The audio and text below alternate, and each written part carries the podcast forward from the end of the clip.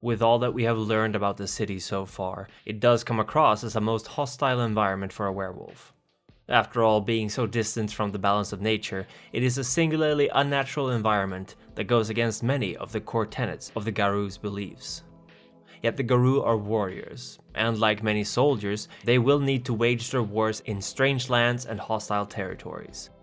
The cities may be home to some of the most dangerous of their foes, but likewise it can also provide ample resources and opportunities for guerrilla warfare, safety in the anonymity of numbers merely a shift away. With so many humans around, the agents of the Wyrm will have as much, if not more, problems finding their foe that the Garou do. While Glasswalkers and Bone Gnawers tend to be the two tribes most closely associated with living in the city, this does not exclude the other tribes from doing this as well. In fact, it is rather more unusual to find these two tribes present in the wild rather than the other way around. And as the ratio of human born to wolf born Garou continues to grow, and as more and more move to bigger cities to find work and living, so too do Garou grow up in the bustling life of cities. Even as their Garou senses stir and the city becomes a much more hostile environment to them, they remain at least in the vicinity. A certain comfort to be found in fast food joints, nightclubs, and streetlights. Only a rare few tribes and septs, the Red Talons for instance, eschew the city as much as possible. Most others will begrudgingly accept that they may have to occasionally visit it, if nothing else to get provisions, news, and meet with contacts. In the modern day, any Garou who choose to isolate themselves from civilization will quickly lose track of current events, and may find themselves easily outmaneuvered by an enemy that can use advanced GPS tracking, propaganda, and high-tech gadgets and machinery to see the will of the Wyrm and Weaver done. One of the advantages that comes with operating within a city is that everything is suddenly much closer, and this includes both friends and foes. It is quite easy for a city living Garou to amass a respectable amount of kinfolk and allies within just a few generations, and despite living in the city, many humans do feel that there is an imbalance in the world, but they often struggle with finding a way to help in a meaningful way. Recruiting disillusioned college students, activists, and others frustrated with the current state of things is a good way for the Garou to bolster their forces. These kinfolk and allies, in turn, can't help with anything from surveillance to espionage. In fact, the Glasswalkers and Bone Gnawers together supply a vast amount of information to the other tribes about the going-ons regarding Pentex and its many subsidiaries. The Glasswalkers may rely more on white-collar operations and hacking, while the Bone Gnawers trust their blue-collar kinfolk to know what's happening on the ground floor. The downside to this is, of course, that with the enemy so close, corruption is always a present danger. Banes, the corrupting spirits of the Wyrm, can be found in the most innocuous of objects, and with the daily exposure to these threats, the Garou have to take extra care so that their loved ones are not accidentally exposed and become lost to their enemy. It's not just with kinfolk and their allies, of course.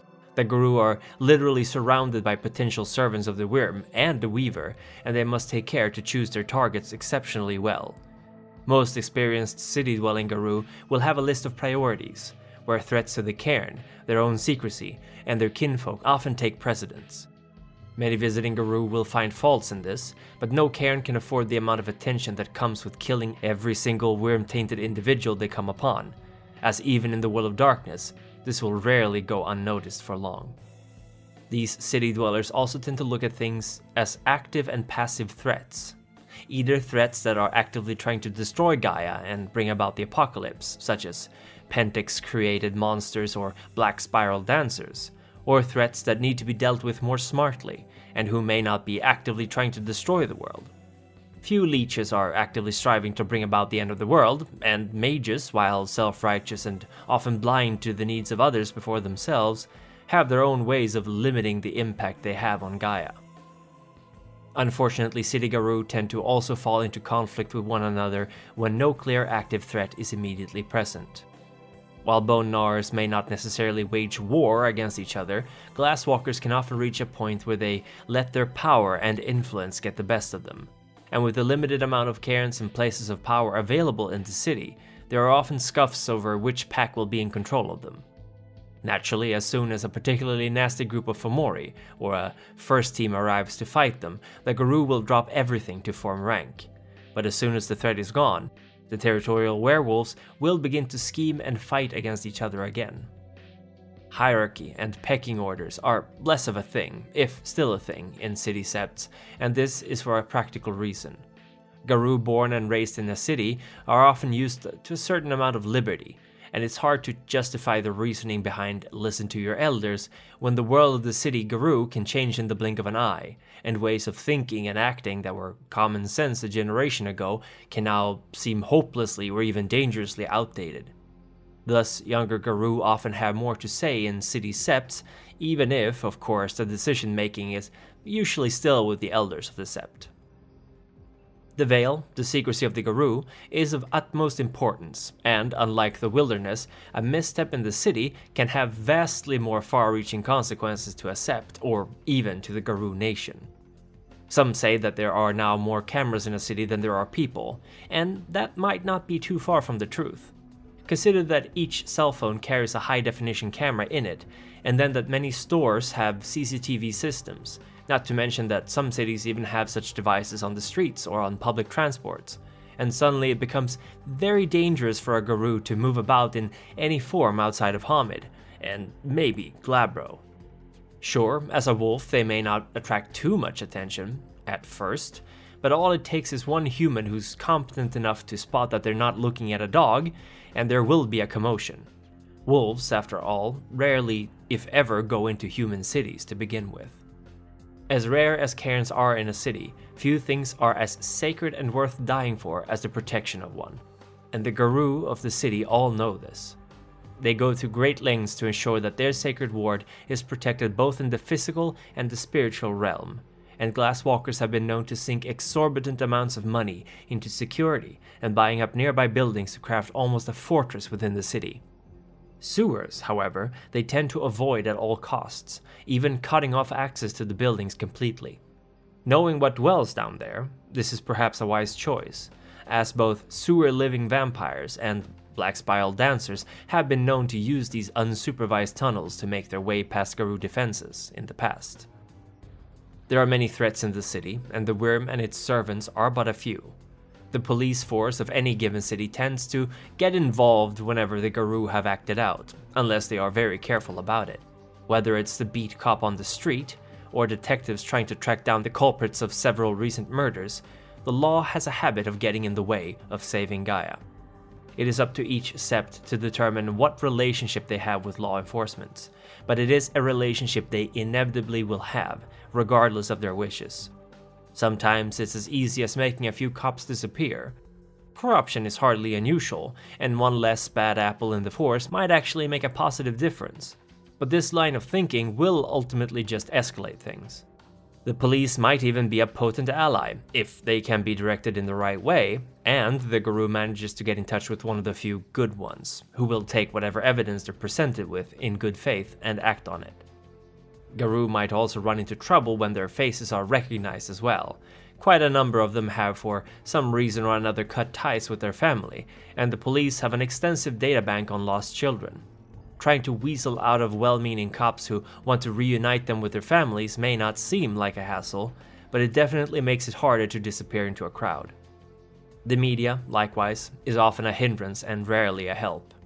Whether they are covering the recent upsurge in corporate executives gone missing, or they make a special on the lives of the city's homeless, bringing unwanted attention to the Sept's kinfolks and members, the media has a tendency to make matters worse for the Garou. Some werewolves insist on trying to make the big media spin their version of the story, to turn public opinion against megacorporations and the destruction of our planet. Aside from a few exceptions, these rarely make it to the headlines, though, unless the story is juicy enough, as traditional media more and more has to adapt itself to the desires of its readers, rather than the truth and nothing but the truth. Politicians prove a constant thorn in the side for the Garou as well, and any sept that don't involve their kinfolks in local affairs, at least at a minimum, may quickly find themselves in a highly disadvantageous position. Whether it's the gentrification of a kinfolk neighborhood, complete with rent hikes and no pets allowed rules, a mayor's decision to be tough on crime, meaning more security cameras and a bigger budget for law enforcement, or simple old corruption that allows for more and more of Pentex's servants to claim dominion in a city, politics are, as often famously said, everything, and everything is politics. If the Garou are not careful, they will be outmaneuvered and maybe even forced away from their cairn, evicted on legal grounds.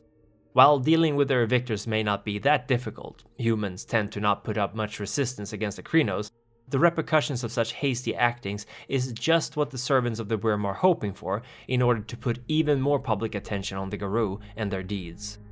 Naturally, not all of these enemies are forces of the Wyrm. In fact, quite often, it is agents of the Weaver who work against the Garou in cities, whether directly or indirectly, as their presence often disturbs the careful and meticulous work of the great architect.